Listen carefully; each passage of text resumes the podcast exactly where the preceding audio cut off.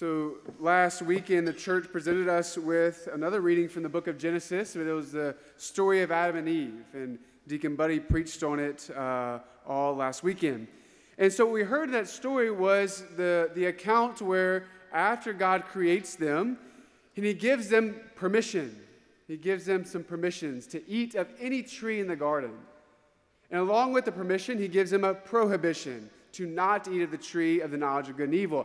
I think oftentimes when we hear or think about the story of Adam and Eve in the fall, we only think about the prohibition God gave to them. And we fail to remember what God told them they could do, to eat of any tree in the garden. And if we remember our Bibles correctly, there was a tree called the tree of life. They had total access to bountiful beauty, to an abundance of grace. And so there's two voices at play in this account. Is we had the voice of God giving permission and prohibitions, and then we hear another voice come in. It's the voice of the enemy when he starts to speak to Adam and Eve, especially to Eve. And so there's two voices competing in the beginning of the Scriptures. You could say the higher voice and maybe the lower voice, represented by the serpent. And we know the story that they listen to the lower voice. They forget about the higher voice. Or as the Catechism beautifully says when it describes the fall, it says that they let their trust in their Creator die. They let their trust in their Creator die. They let their trust in that higher voice die, and they settled for the lower voice. And so what happens is the fall of humanity, and so what we have now here in our first reading today is kind of like the beginning of the rescue operation God is going to initiate. It's the rescue mission that he is going to begin to begin salvation history. And who does he choose? A 75-year-old man. A nobody. He's not royalty. He's not anybody with power. He's just a retired guy. So I want to say something before I go further in the homily. If you're 75 and years older in this church right now, your job is not over. It may just be getting started. For Abram, it was just getting started. There's a beautiful detail in the gospel that I kind of wanted you to pick up this morning as we heard it proclaimed and as we read it. We hear this. The Lord said to Abram, right, the higher voice here, "Go forth from the land of your kinsfolk and from your father's house to a land that I will show you." Here we have God speaking to Abram, and he's saying, I want you to go from the place where you grew up, the place where you're comfortable, the land of your kinsfolk, and from your father's house. I know you're all settled, you're retired, right? You got your 401k coming in, right? A nice little stipend every month. But Abram, I want you to go from your house. I want you to take a step out of comfortability. But this is the best part. He doesn't tell him where he's going. He says, "Go forth from the land of your kinsfolk and from your father's house to a land that I will show you." He gives him no destination. He gives him no plans. He gives him no itinerary. He doesn't say, hey, take a left on 90, go about 10 miles down, take a left on Cowan, go north. Nothing. Nothing. All he's told, get up from your comfortability and just go. And then as we look further in this reading, what fascinates me is that God just starts going with future tense here. He says, I will make of you a great nation. I will bless you. I will make your name great. I will bless those who bless you. All the communities of the earth will find blessing in you. Has anything happened for Abram yet? No.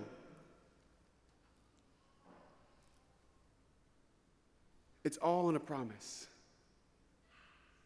It's all on a promise. He's saying, look, just go and I will show you. In other words, what he's asking them to do, what he's asking Abram to do is what? Have faith in me. Trust me. Adam and Eve let their trust, their faith in their Creator die. And so how does God begin the rescue operation? He calls a man to the fundamental aspect of our faith, and that is to trust God. If it failed with trust, it has to begin with trust. So he's kind of like a new Adam. He's asking him to trust me. Trust me, Abram. Trust me. You know, we often hear the word, the phrase, faith is blind. You ever heard that before? That's false. Faith is not blind.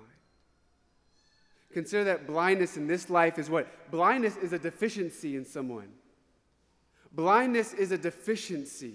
It's something that we don't have. We don't have sight. And so we can't say that faith is like being blind, because faith is not being deficient. Faith is being fully alive. It's being fully fulfilled. And so maybe I'd like to propose for you today that faith and trust is not supposed to be seen as though we're blind. But let me say this. To have faith is to have uncertainty, just like Abram had. But to have faith and trust is being willing to close your eyes on your own will and begin to follow. You see the difference? Blindness isn't chosen. It's just a state you're born into. But when you have the courage to close your eyes, even though you know it will bring upon you darkness, and you still follow the Lord in that uncertainty, that's faith. That's trust. Maybe to use this image, when two lovers go to kiss, they don't do it with their eyes open. But as they approach one another with their eyes open, there's a moment where they both close their eyes. And then the embrace happens. So what is faith? What is trust? It's an embrace of the divine and the human. It's this magnificent, fascinating embrace between God and us, and we have to close our eyes. We have to trust. We have to have faith. So God presents to Abram, go forth from the land of your kinsfolk, from your father's house, to a land that I will show you. I will, I will, I will, I will. And then how does our story, or this part of the story, end? What does it say Abram does? Abram went as the Lord directed him. He didn't ask questions. He didn't say, hey, Lord, are you going to drop me down some Google Maps here? Give me itinerary where I'm going? No. It just says he went. And this is why we call Abraham, our father in faith. That's why he's our father in faith, because God asked him to take a leap of faith. He asked him to close his eyes, to go into the uncertainty, to go into the darkness of what was to come. Not blindly, but trusting. Trusting. And so what does Abram do? He closes his eyes and he begins to walk. He has no idea where he's going. None. But he goes. He goes on a promise. He doesn't go blindly, but he chooses the uncertainty. He chooses the darkness, knowing that God will provide. You see, this story of Abram is kind of like the story we hear in the Transfiguration, our gospel, because guess what happens? Christ brings Peter, James, and John up the high mountain, and he transfigures before them, and he's in all of his glory, that the very glory that we will all see in heaven, Peter, James, and John got to experience here on earth. Saint Paul says, beyond our imagination, nothing that we can see or think about, that's what they experienced. And you know what Peter does? Peter's like, Lord, let's just stay here, brother. Let's just stay here.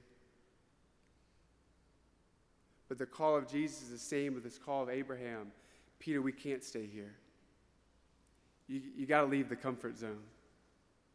You got to leave this, maybe to put in these words, you got to leave the land of your kinsfolk. You got to leave your father's house because we got to go climb another mountain, brother. We have to go climb another mountain. You see, Peter, this other mountain that we're going to have to climb, it doesn't look pretty. It's not appealing to the eyes because it looks like a man who's falsely accused. It looks like a man who's agonized in a garden, sweating drops of blood, and his friends falling asleep. It looks like a man who is beaten 40 times and they lacerate his body. It looks like a man who has a crown of thorns thrust into his skull. It looks like a man who has all of his friends leave him. It looks like a man who falls 3 times under the weight of the cross. It looks like a man who has that cross and he bears it on his shoulder. Could you imagine this rough wood just rubbing against his shoulder, causing it to bleed? It looks like a man who has been beaten, who has been crowned with thorns, who's carrying his cross, and they're still beating him. It looks like a man who is the Son of God, who can't even carry his own cross and he needs someone else to help him. It looks like a man as he gets to that top of that hill who has to literally crawl to his own cross, to his own death. It looks like a man who has people spitting on him, yelling at him. It looks like a man who, though, opens his arms out so that nails are driven through. It looks like a man who hangs there for 3 hours in agony. It looks like a man who has a spear thrust into his side. It looks like a man who calls out as though God has forsaken him. You see, Peter, it's not a beautiful sight. So that's why I'm asking you to close your eyes. That's what I'm asking you, Peter. That's what I'm asking you, Jesus says to each and every one of you. The road to the cross doesn't look pretty. It's not appealing to the eyes. But I'm asking you to close them. I'm asking you to close them and to follow me.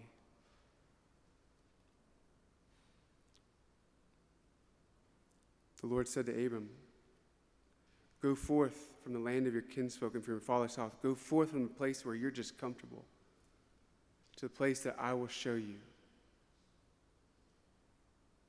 Abram went as the Lord directed him. Faith is not blind, my brothers and sisters. Faith is the choice to close our eyes, to walk after the Lord, even when there's uncertainty, and even where there's darkness. Are you willing to have faith?